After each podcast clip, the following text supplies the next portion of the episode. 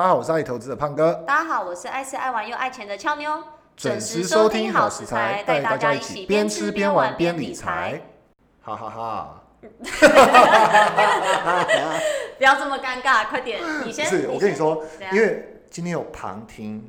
哦，然后我们要介绍重量级人物，又有隐藏网红担任我们的一日导播。你说旁听那位是隐藏网红吗？对，隐藏网红又很低调。嗯嗯，他现在是真的蛮隐藏的啦，隐藏到没有什么人知道是他。对，他在 IG 上也很活跃，在 YouTube 上面很活跃，但是。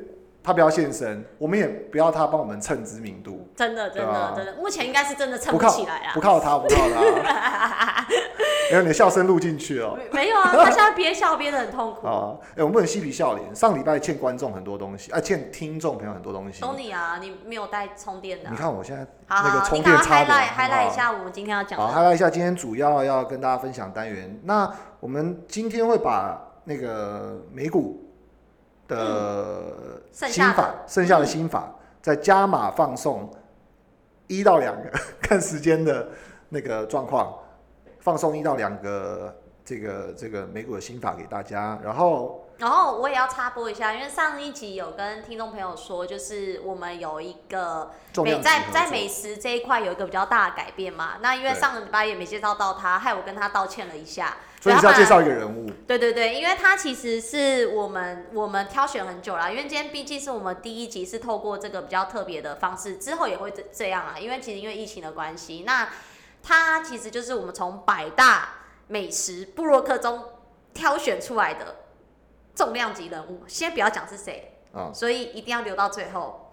对，我们会好好的跟听众朋友介绍一下他本人跟美食。我们要借专家的嘴，嗯，专家的味蕾，嗯，来帮我们分享，嗯，啊，这样子。我们没吃过，但是我们也对听众朋友们交代的过去。对，然后疫情后，我们又可以马上列入到我们第一个口袋名单。没有，我觉得那个只有你列入清单。哎，不要。我觉得对男性听众不太公平。对，这个这个这个有点小私心啦，小私心，大家听众朋友就知道为什么了。好，那为了避免意外，我们赶快进入第一个单元。好的。美股十大心法第二趴下集，让我们进入投资心法六。哎，胖哥，胖哥，我发达嘞！果然是没有涨跌幅限制，我就是投资美股的奇才，压中了十倍股。你看我一百万一夜之间变成了一千万。美股很常进行分割或反分割。哎，什么意思？所以，所以我的股价公告从十块变一百块，是是是是什么分割还是假的？假真的吧？假的，我变富婆了吧？那是什么意思？其实我是真的不太懂啦。两个重点，一个重点是，嗯，就是通常进行分割或反分割的时候，嗯，它的股权会晚一点结算。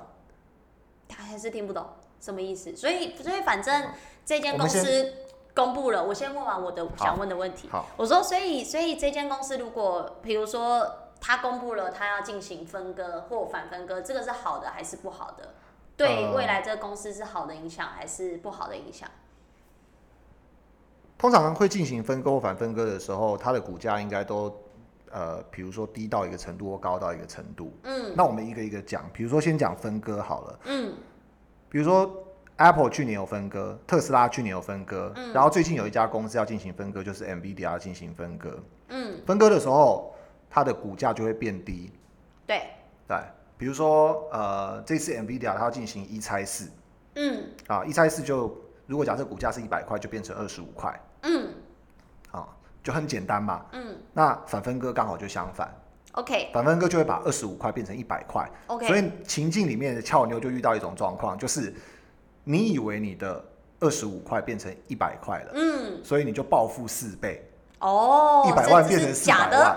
对，那这里面其实有另外一种状况，就是以前我在做美股的时候啊，其实因为像比如说最近有疫情，然后很多那个制药公司他们就会一直不断不断研发新药，然后送给 FDA 去做审核，可是审核并不是那么容易。疫情的期间，像你常常就会看到新闻去讲说，拜登或者是前总统川普，他就一直去提说要让 FDA 提前核准。嘿，对，那通常提前核准，比如说像你看，呃，我们现在有的疫苗，比如说像 Pfizer 研发的，或者是 Moderna 研发的疫苗，嗯，FDA 只要一通过之后，市场就会觉得它有可能会赚取暴利，嗯，所以这个时候对，所以生技股是非常容易因为得到 FDA 或什么临的核准床实验对通过，对，什么一期嗯实验通过、二期实验通过，它可能就暴涨一倍、两倍。所以这里面其实我觉得大家还是可以往这样的方向去思考，就说美股是有这个潜在机会，可是这个东西其实概率比较低。嗯，那你比较常遇到的，可能百分之八九十以上就突然一系暴富的嗯状况，你就要先去看一下有没有公告你的股票要分割或反分割。那其实我觉得你当然也可以上呃公司的董事会官网或者是 SEC 美国证监会去看这些资料。可是我觉得现在对于投资者最方便的地方就是你可以直接在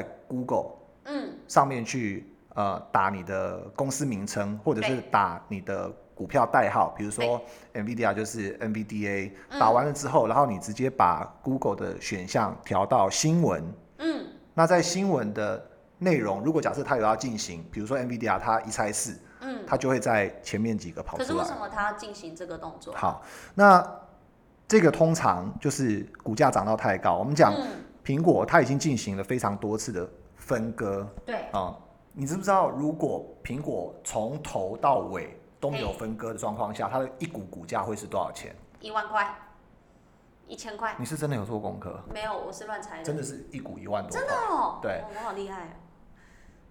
我觉得目前我看到少数没有进行分割的公司，但是它长期就是很赚钱、嗯表现很好的，只有 Berkshire A 股，就是巴菲特股神的那个伯克夏 A。哦哦哦嗯，但是我很久没有看它的股价，应该一股是几十万美金。网红，网红在旁边看着我点头。我跟他网网红在发呆了，来，我马上打一下 B R K，伯克夏哦、对，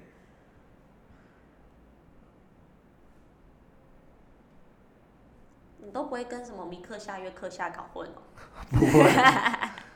波克 B B R K A OK，、嗯。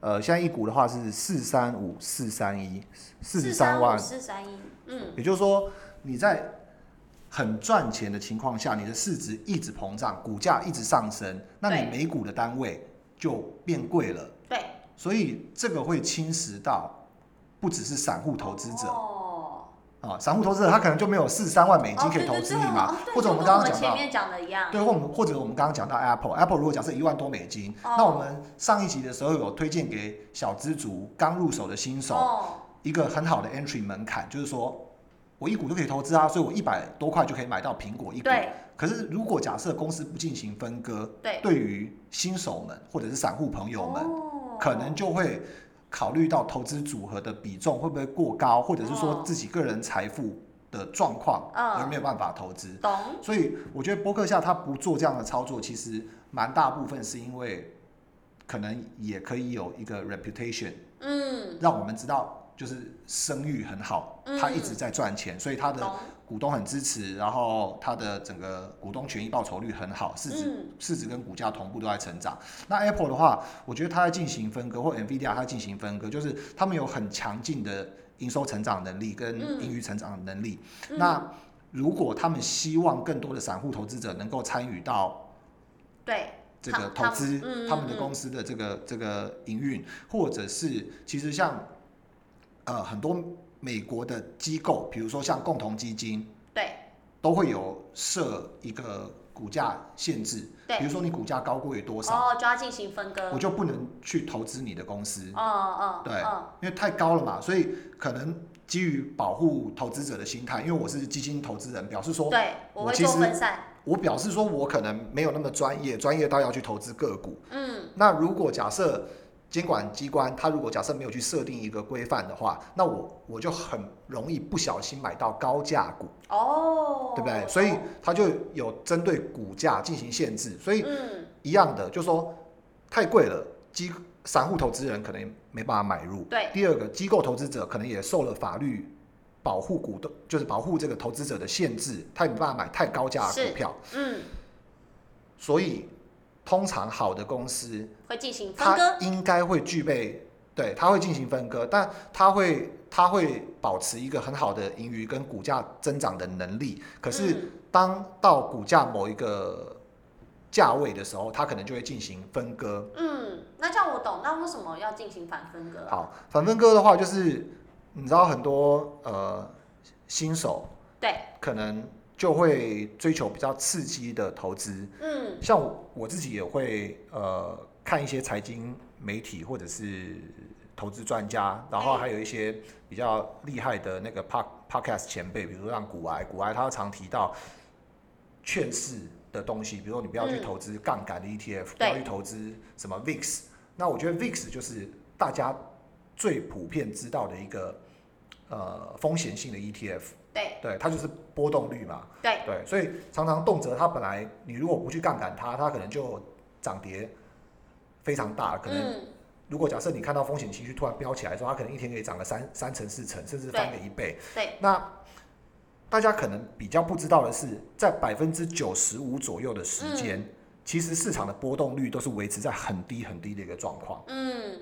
意思就是说，你如果投资 VIX 这个 ETF，有百分之九十五的时间都在跌。对，所以可能花了两三个月、三四个月，从 VIX 的 ETF 从一百跌到八十，跌到六十，跌到五块，嗯跌到七，跌到零点七块，可能才来一个很大的波动。嗯可是当跌到个位数的时候，它就变成 penny stock，就是就是很小的股票。嗯，对，嗯那一样的，为了保护那个投资者的权益，很多共同基金就被受限，没办法投资这种台湾讲的鸡蛋水饺股。水饺股，对嗯。那真正持有大资金的，就是那些 hedge fund 或者是 mutual fund。嗯。所以，如果希望能够吸引这种上亿美元等级或者是十亿美元等级以上的投资者来介入的话，那那他们就要进进行行反分割所以，反分割的意思就是把股价变拉高，得很高。嗯那听众朋友们可能会觉得说，不对啊，那这样的话，对于原有股东就有失公平了。所以他是采取比例原则，就是当我进行分割，我会把股价切一半，对，但是为了维护原始股东的权益，我就会给你两倍的股数股数，嗯，所以你的总价值是不变的。对啊，总价值还是不变的啊、所以不管分割跟反分割，其实结论上都是总价值不变。那他们做这个动作，只是他们是希望有进行一个调整啦，因为避免说呃共同基金或散户会有那个门槛的限制嘛。对，或机机构投资者会有所以其实。做这两个动作没有好坏，反正也没有对公司好或公司不好，就它也不是一个什么利多消息。因为我会这样问，原因是因为。呃，胖哥讲的就是 Nvidia 进行分割嘛，可是因为这个消息，它好像盘后还是盘前不知道涨了三四趴嘛。其实我觉得，因为时间关系，我觉得今天可能嗯没有办法聊太深入，但是资本市场上来讲的话，可能还是会某种程度对它有一定好坏的影响。嗯，那我简单起个头，但是可能如果假设听众朋友们有兴趣，可以给我们留言或发 email，我们可能针对分割跟反分割，我们再进行一个深度的探讨。嗯那我这边起的头呢，很简单。当我进行分割的时候，我举一个例子，比如说 Apple 它有在道琼嗯成分股里面，它有在这个 S M P 的成分股里面。嗯那如果假设我权重的算法不一样，因为如果假设投资老手一定都会知道，道琼的成分它的权计算权重的方式是以股价加权，嗯嗯，所以呃以苹果分割为例子，假如说它原本两百块变成一百块，嘿，它的股价就变一半了嘛，对不对？嗯。那四大指数，美股四大指数或三大指数里面，唯一用股价加权的就是有道琼。嘿，所以有很多被动投资者，他可能投资道琼的 ETF，对或投资道琼的主主动型基金，嗯，他原本可能会投入到苹果的权重就变降低了。是很高的，嗯对。可是因为它分割之后，因为它是股价加权，对，它就会变少了。哦，哦、所以你说会不会有影响？其实是会有影响。懂，但是我觉得精神上，因为我觉得还是回到投资的根本，我要承担比较小的风险，嗯。然后取得比较大的获利，所以我觉得这个心法有一个精神，嗯。才是真正大家需要归纳的，就是大家都会觉得哇，很便宜、很便宜、很便宜的股价，嗯。是比较吸引我的。嗯，很贵、很贵、很贵的股价是比较有买不起，门槛的。嗯，对，那我觉得应该要反向去思考。对。既然他有这么好的能力，可以创造盈余，嗯。然后可以持续赢得所有机构或者是散户投资者的青睐，嗯。而且可以不断的进行分割，嗯。表示它一定有长期的营运跟盈余的能力。哦，所以进行分割的公司，通常嗯，只是通常就是比较不容易踩到地雷。懂，可是如果一直进行反分割，那就是透过资本市场，但也不是百分之百，嗯，就是让水饺股变成不像那对么小水饺的水饺股，对对，就大部分的状况是这样子，所以我觉得投资者保护自己最简单的方法就是，你如果看到分割的公司，嗯。你可以了解一下它的财报，或者是它的前瞻，嗯。还有所有的背景，嗯。去评估你适不适合，或者是要不要投资它，把它列入你的投资组组合的这个这个清单里，对清单里面。嗯。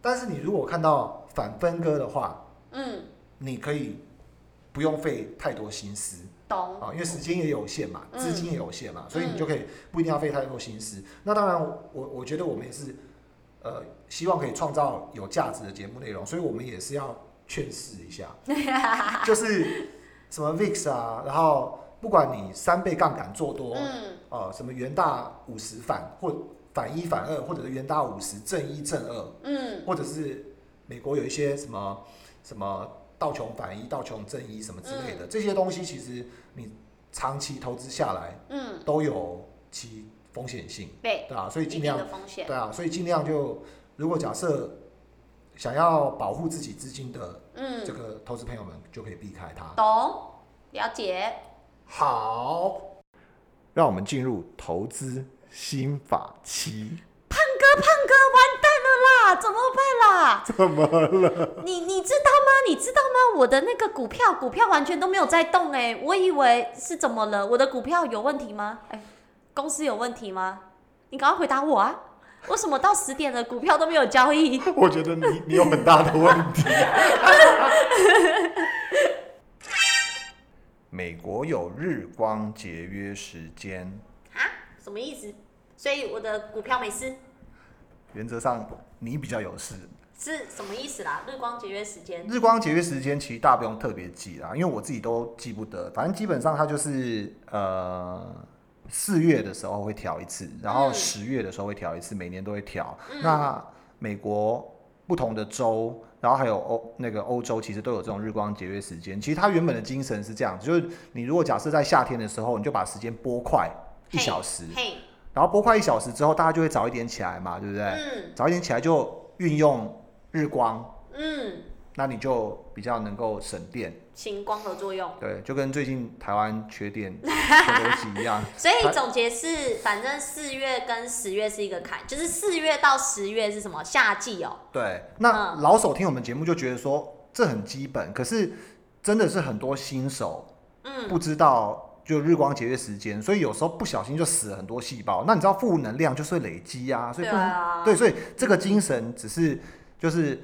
帮大家先做好心理建设，不要累积负能量。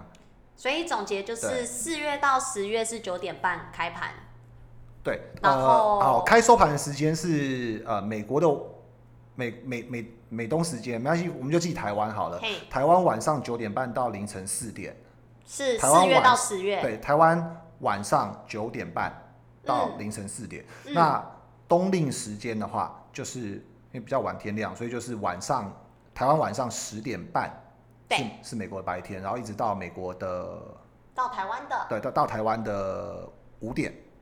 凌晨五点。哦，所以总结就是四月到十月是九点半到晚上九点半到凌晨四点，对，然那后剩下除了这些月份之外都是十点半到凌晨五点。对，然后你不要你你拍桌子会哦，录进去。哦，抱歉，抱歉。然后我觉得自己遇到的朋友实物操作最容易紧张，就是你遇到开盘的时候，你觉得为什么股票都没在动，所以就好像嗯，有时候你又投资一些新创股嘛，你就知你就知道自己心里不实在就觉得说分分灭，烟灰分灰灭。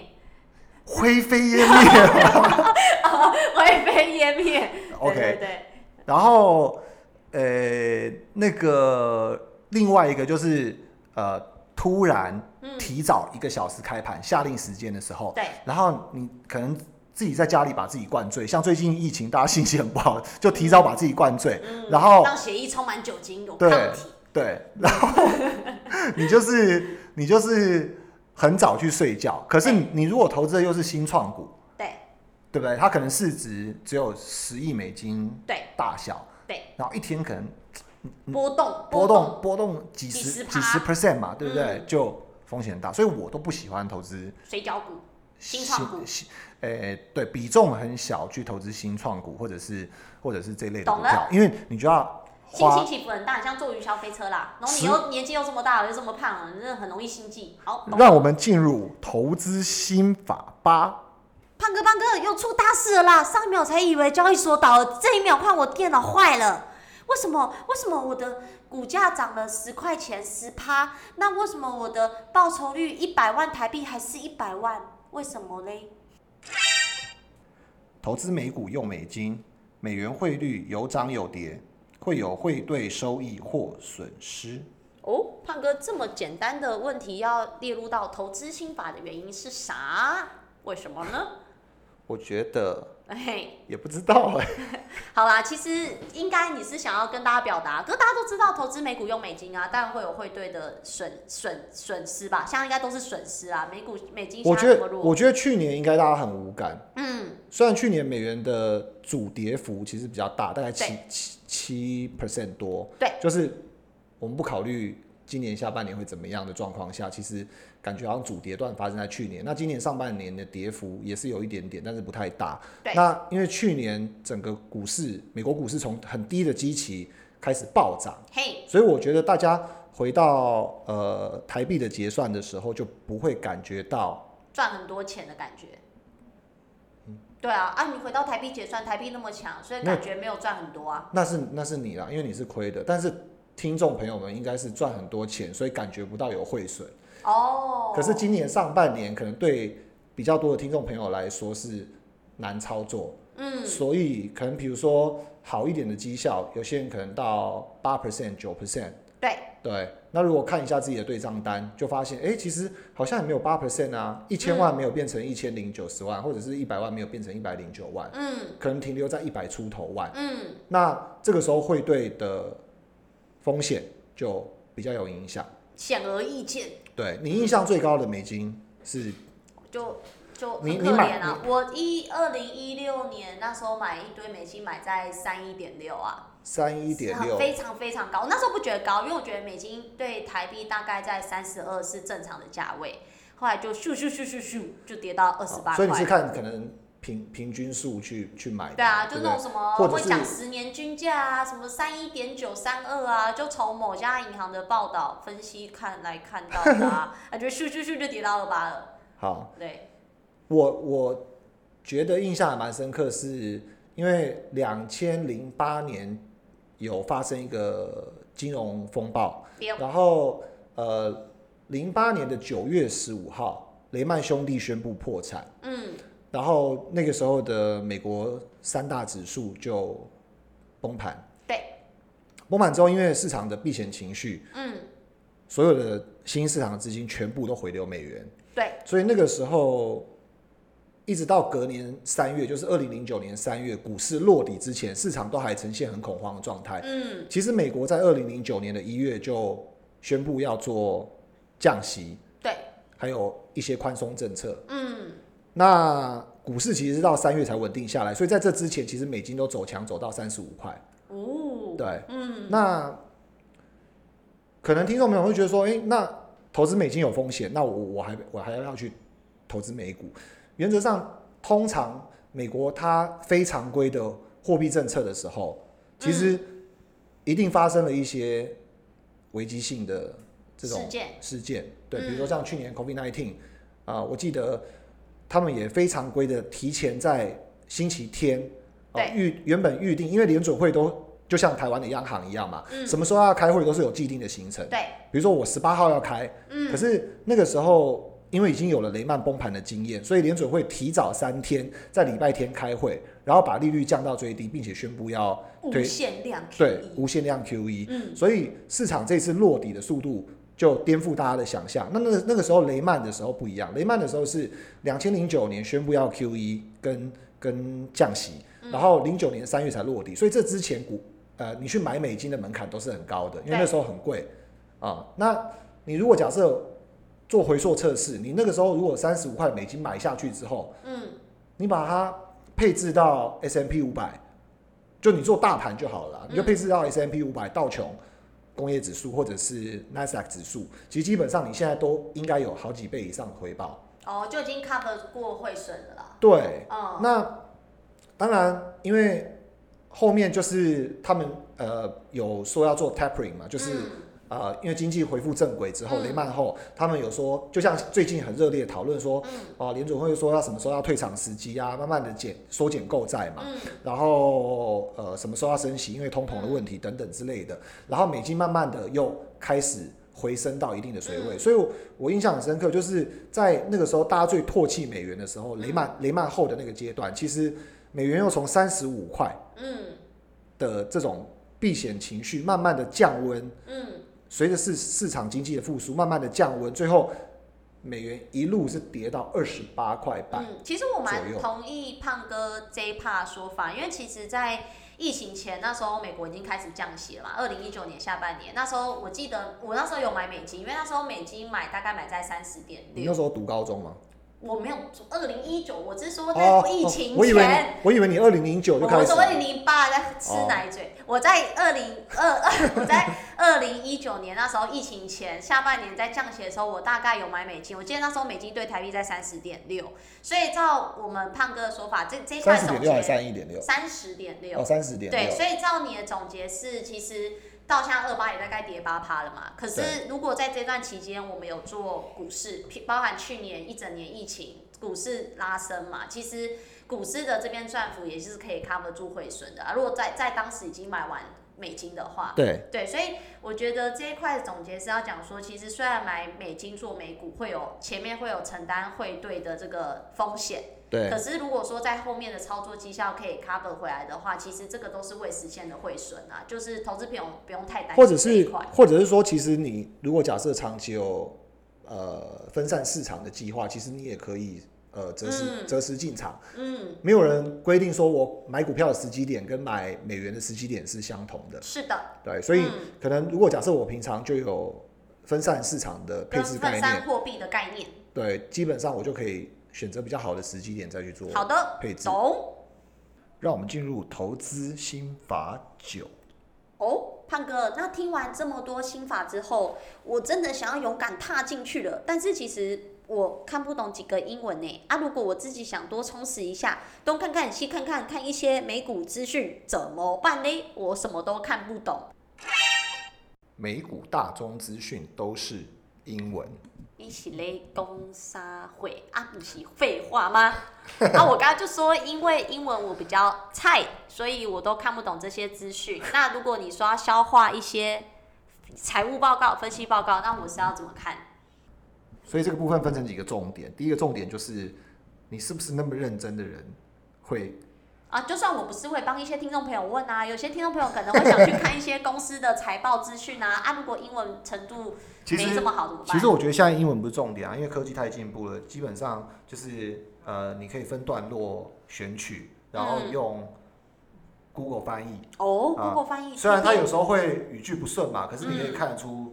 大方向跟重点，然后现在你用浏览器，如果假设用 Google Chrome，你也可以选择自动翻译中文系统。那另外就是，我觉得现在其实呃很多亚太地区的投资相关的 App，我们到时候可以放在我们那个 Hosting 的连接上面，给大家去参考选用。嗯，对，就有非常非常多都本身具备中文，甚至可能是亚裔人士创办的一些平台。懂。对，那你就可以直接去上面看。抱歉，我只想喝个绿茶。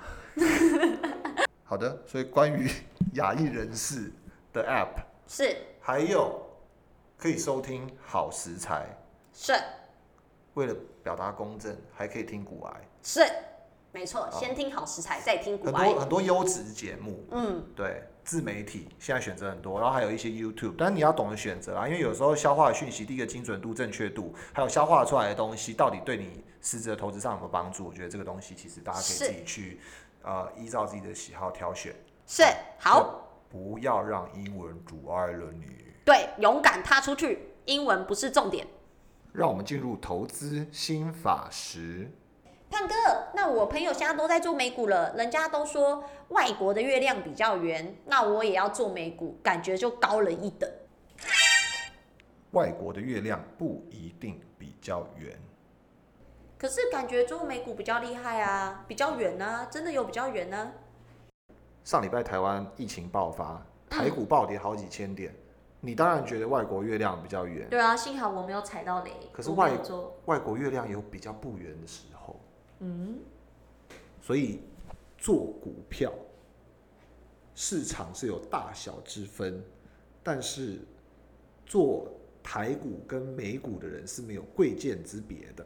哦，好深的一句话哦，你在背电影台词吗？叶叶问，叶问哦，哦，就是那个拜武术的时候，不同的武术啦。对，我们先讲一下美股的好处啦，因为我我觉得美股的选择性很多。上一集的时候，在不知道新法节的时候，有跟听众朋友们分享嘛，台股加权、加上上柜的成分股，其实基本上一千多家。嗯，美美国四五倍，四到五倍加。三三大指数可能有七七千多家，所以嗯，以倍数来讲的话，大概是四五倍。那如果假设按全球股市的总市值来讲的话，美国股市大概是四十五兆美金，嗯，非常庞大，占比大概是全球股市的四十二点五 percent，几乎是一半。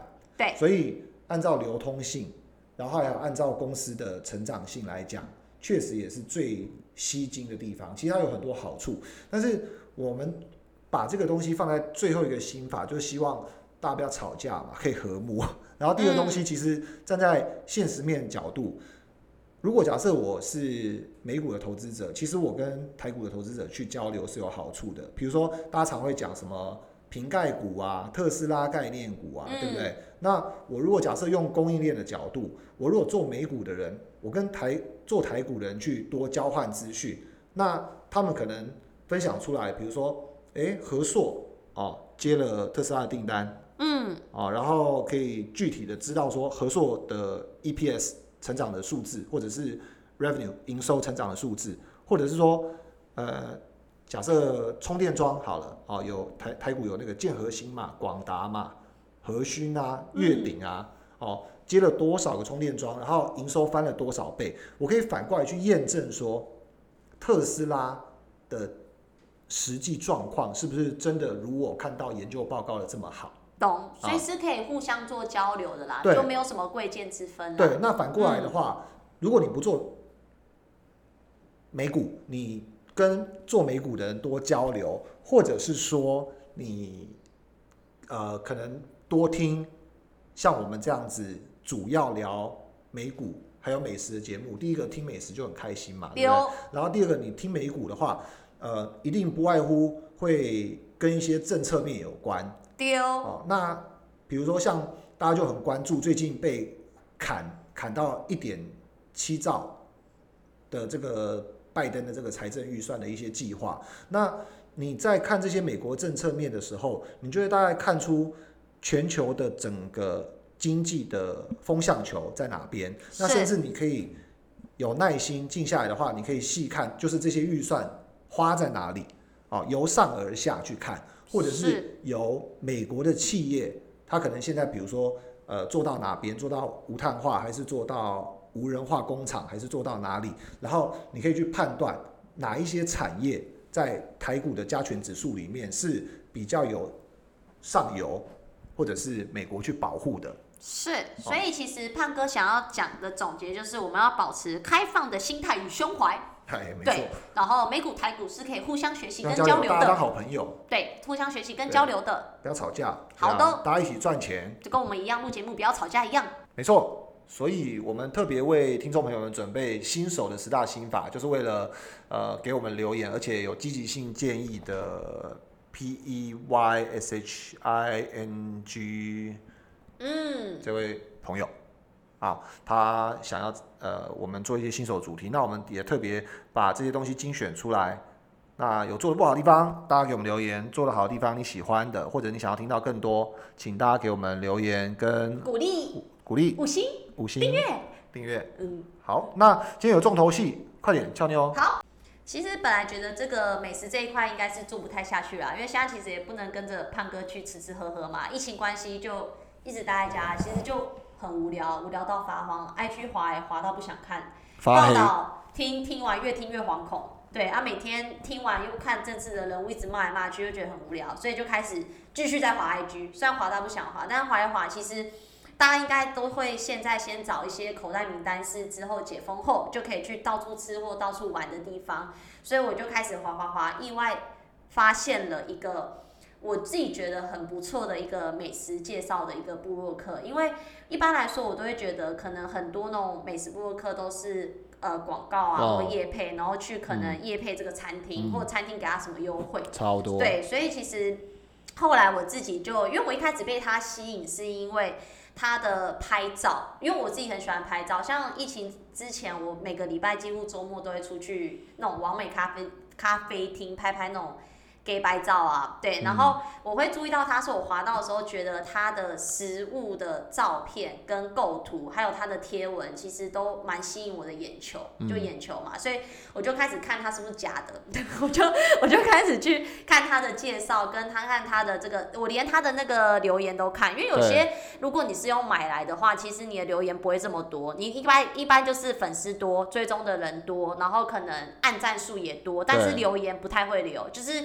可能紧密度没那么高，你就会觉得，哎，这个是不是粉丝数是买来的？对。那我发现他其实每一篇很用心撰文之外，他底下的留言其实几乎都是五六十折，或有到上百折，就开始他的粉丝是跟他一起在互动的。就就下面很热络，其实对，很热络，所以其实看出来他是真的是用心在经营，跟他这些是不是虚假的？所以我就开始。每一篇每一篇在划他的那个贴文，像我个人有数据病，我就会去看他那个每每一篇的那个按赞数，然后平均就是少的话可能大概上千，多的话可能会有好几千的赞。对你讲到这个，我就想要说，其实我还要去查，其实他的日流量，就是他的 IG 粉丝大概是五点四多万，但是他每一天的那种日流量四千到五千，就代表说。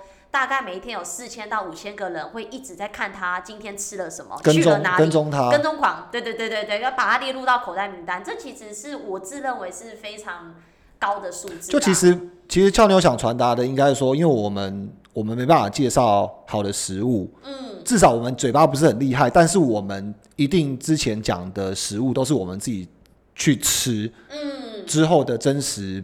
评论嘛，比如说到底觉得贵不贵，环境好不好，或好不好吃。可是现在我觉得，如果假设我们这个单元要继续做下去的话，基本上我们一定要找一个它的 database 够大，而且值得我们信赖。我觉得俏妞应该想传达的是这个精神，一一定要先值得我信赖，我才会传递给我们听众朋友嘛。毕竟我们不是，毕竟我们不是。人家付我们钱下广告，或者是我我们花钱去下人家广告，我们只是单纯真的想要秉持初衷，把这个节目继续做做下去，这个单元继续做下去。然后我对，然后我觉得像他很多东西就平民美食是蛮打动我。对，因为我觉得其实呃，我后来发现，就算没有爬过他的文，或或知道他是谁，应该都吃过他介绍过的美食。应该对，应该是它其实一般来说，它不只有那种比较高档的食物，也有平价小吃。对，我像我都会吃什么平价小吃，可能胖哥就会去吃高档食物啦。但是从他的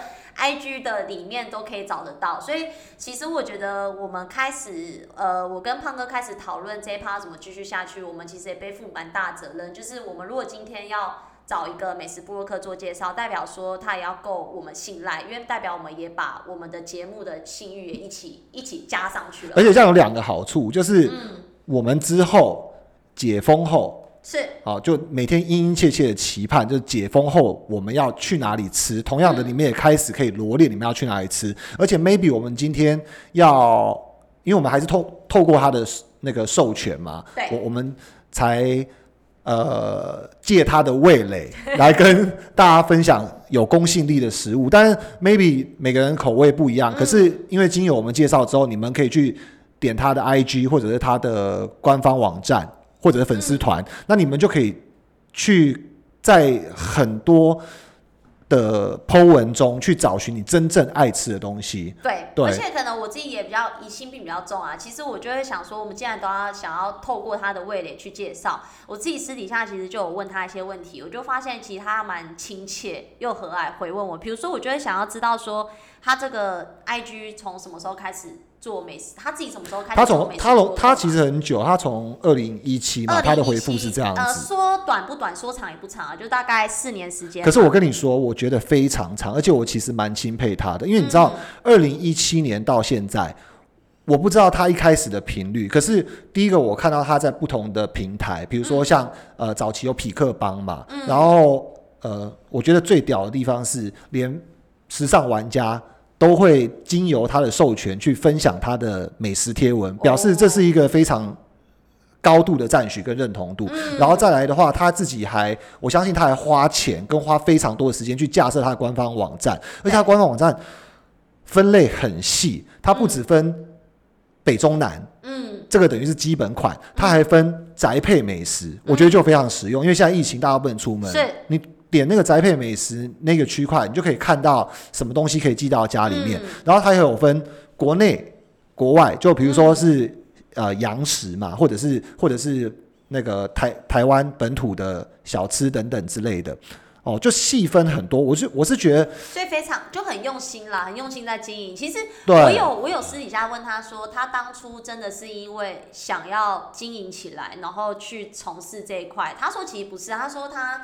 从二零一七年，他觉得他说爱吃，对他有启蒙原因，因为他平常爱吃，可是又觉得不记录起来很可惜。就是他觉得他其实每一道吃的都可以翻变成一个美食书了吧？对，他就觉得其实第一个他觉得不记录也蛮可惜，所以开始开启这个 IG，他也不知道自己会有吸引这么多粉丝，那一定也是他很用心在赚赚钱跟记录，他可能也没有想过要。爆红或有很多粉丝追踪。哦，而且，嗯，对不起，一直打断你，因为我真的，我真的很想要好好介绍他，因为其实以前我真的不知道，我只知道他很多平台的 record 都非常早，可是我看了他近嗯。一年所有的贴文，你知道间隔是多长吗？你说每一篇每篇的间隔哦，嗯，一个礼拜，你们可以去验证每天。哦，他每天更新，每天一定会有新的 po 文，嗯啊，然后都没有重复，然后每一个撰文都非常用心，至少是一百字，嗯，到两百字甚至以上。然后重点是下面的俏妞刚刚有讲到嘛，下面会很有活跃的一些留言，不管是上百篇或者是几十篇留言，他每一个都会回复。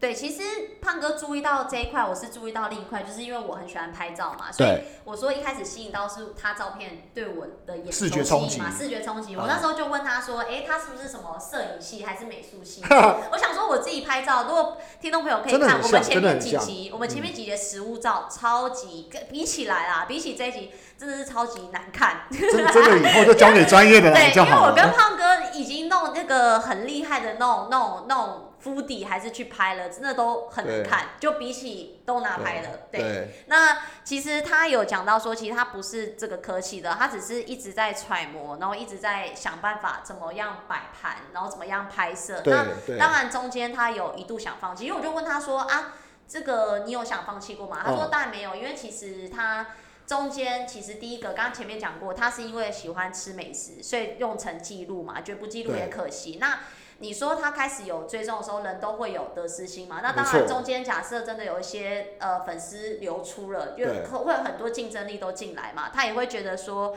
其实还蛮蛮失望的。但是他还是持续做他喜欢跟热爱事，所以其实他觉得就算。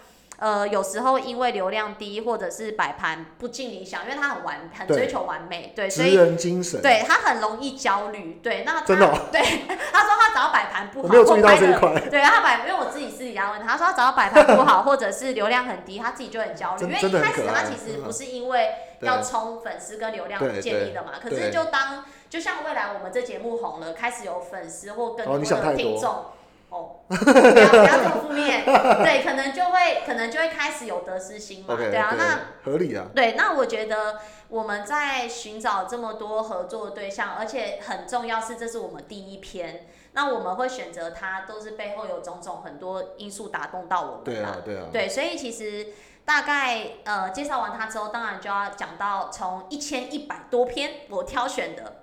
其中一篇，虽然胖哥一直觉得我有私心啦，绝对有私心啊！那个东西没关系啊，你我觉得你就造福所有女性听众，我觉得非常好。好啊，其实其实我我是真的有一点私心啊，因为其实他总共他的 IG 的话，大家可以去追踪，他 IG 是 C H I N G F O D S H A R E。其实很简单嘛，亲亲夫 s h 啊，对对，你会念英文，你讲好。那它名字就叫 Dona，那它里面其实它的它的 title 是跟着 Dona 一起吃喝玩乐，对，台北、台中、台南、高雄都有，对，其实跟我们节目的精神很像，对啊，真的，所以它这个 logo 有吸引到我啦，对，然后其实它里面大概有一千一百六十五篇贴文。那为什么我会选到这一篇的原因，是因为第一个就前面就光 IG 就有一千六百多个贴文，对，就是他总共分享了就不含不含官网，不含匹克邦，不含其他的东西。对，因为我是从 IG 发现他的嘛。OK。对，那这个会吸引到，是因为他第一个，他第一第一个影片就有拍到酒跟。你是先看你是先看人家的那个粉丝数有五万多人吧？我看我看完之后，还有前面那些调查跟私底下的访问，我才觉得他是有公，就是真的嘛。就跟挑股票一样啊，有看很多看很多股票，我还真的没挑那么多啊。吃喝玩乐我要花钱。哎，那你你挑吃的比挑股票还认真呢？啊，我就那个搞财一样，因为他这些都是怪粉丝，对。OK。那。所以后来我就我就开始去有点是访谈问他，我害怕他不理我，但其实他都拿非常亲切。那这篇会吸引到我原因是因为我从一千一百多篇只挑这篇，最大原因是因为他这一篇呢，主要的话我觉得不止食物跟餐点，对它其实什么样的食物？当然就是韩式喽。我这么喜欢看韩剧，但超喜欢吃韩式啊！啊，大家现在追剧，我相信大家都在追韩剧吧？那种。迷妹哈，就算那种韩剧不好看，只要男主角帅，都会觉得很好看。好，好这这题外话哈。那当然，我就是先被韩韩那个韩食炸到，对炸到，然后加上说这个是我看呃唯一看过有那个韩食里面还有韩服可以穿的，你知道？去这间店里，你说店里面有韩服可以穿？有有有，那个没有男生的，只有女生的。对啊，这就是 这就是私心啊！你走进那个店里啊，都没有讲这间店是什么哈，反正 Dona 介绍的这间店叫做享韩食。享韩哪个享？韩哎，它叫做享韩，享是那个享食天堂的享，就是韩是韩国韩嘛。啊，享韩时尚韩食。对，享韩时尚韩食，好老舍哦。那我们反正我们之后会贴在我们的那个 IG 上。里面有那种海哇。海鲜煎饼，对对对，它第它第一个就是第一个，它有呃，除了我刚刚讲的以外，它。里面的那个装潢全部都是粉色哦，这泡菜看起来很好吃。先不要打断我讲话，它里面都是粉色。我要先讲装潢，里面都是粉色的。然后哦，听到粉色真的没什么兴趣。没有，还有韩服可以介绍。你看，你带着那个你的妻子，对，韩秋，韩秋去，然后他穿着那个和服给你看，谢谢。不觉得很冲突吗？谢谢谢谢。不是不是很冲突啊，讲错了啊。好，那那再就是，我觉得它的食物 CP 值算很高，因为它是位于东区巷弄内的。这个叫做享韩食上韩食，对，然后它其实是一个什么 Mace 那个一个这个英文我不会念，但是它是那个逐梦韩食的新品牌，对，那它其实不管是装潢还是设计，都是仿佛很像置身韩国的感觉，而且它又有给你韩服嘛，所以其实不只有韩服可以体验，那它内用的小菜其实全部都是去到饱的，所以其实像我很喜欢吃那个萝卜跟泡菜，这种就可以一直去续。对，泡菜真的看起来很好吃。对。那这次呃，他在贴文里面有讲到说，他这次选择的是那个双人套餐，有包含炸鸡、锅物、烤饼跟两杯酒精饮品，而且这酒精饮品的名字其实很少女，我也非常喜欢。什么烧酒吗？对啊，他就是呃，我就现在介绍那个他讲的那个欧妈妈炸鸡，他说一口咬下，哦最近外酥内嫩的口感。对啊，真的好怀念那种喝一杯的感觉。最近才有朋友发起说什么在网络上，你说看着那个视，大家大家可以开那个视讯，视讯，然后开始喝一杯游戏是，对啊、不要再拉开了。所以其实呃，它主要的话在就是它还有去吃锅物嘛，那锅物的主食是二选一，那东娜选择的雪浓是选择雪浓 cheese 锅。那里面有鱼板、气实、豆腐、冬粉、虾子、蟹肉棒啊，等等等等，反正就是配料相当丰富啦。然后吃完很有饱足感。地点地点在哪里？地点的话就是位于台北市大安区仁爱路四段三百四十五巷四弄二十一号。那简单点就是你呃搭捷运到忠孝敦化站的三号出口，步行五分钟就到了。OK，所以这是你疫情后第一清单。对，我会想去吃，因为它主要是它也可以拍照，我就喜欢拍照嘛。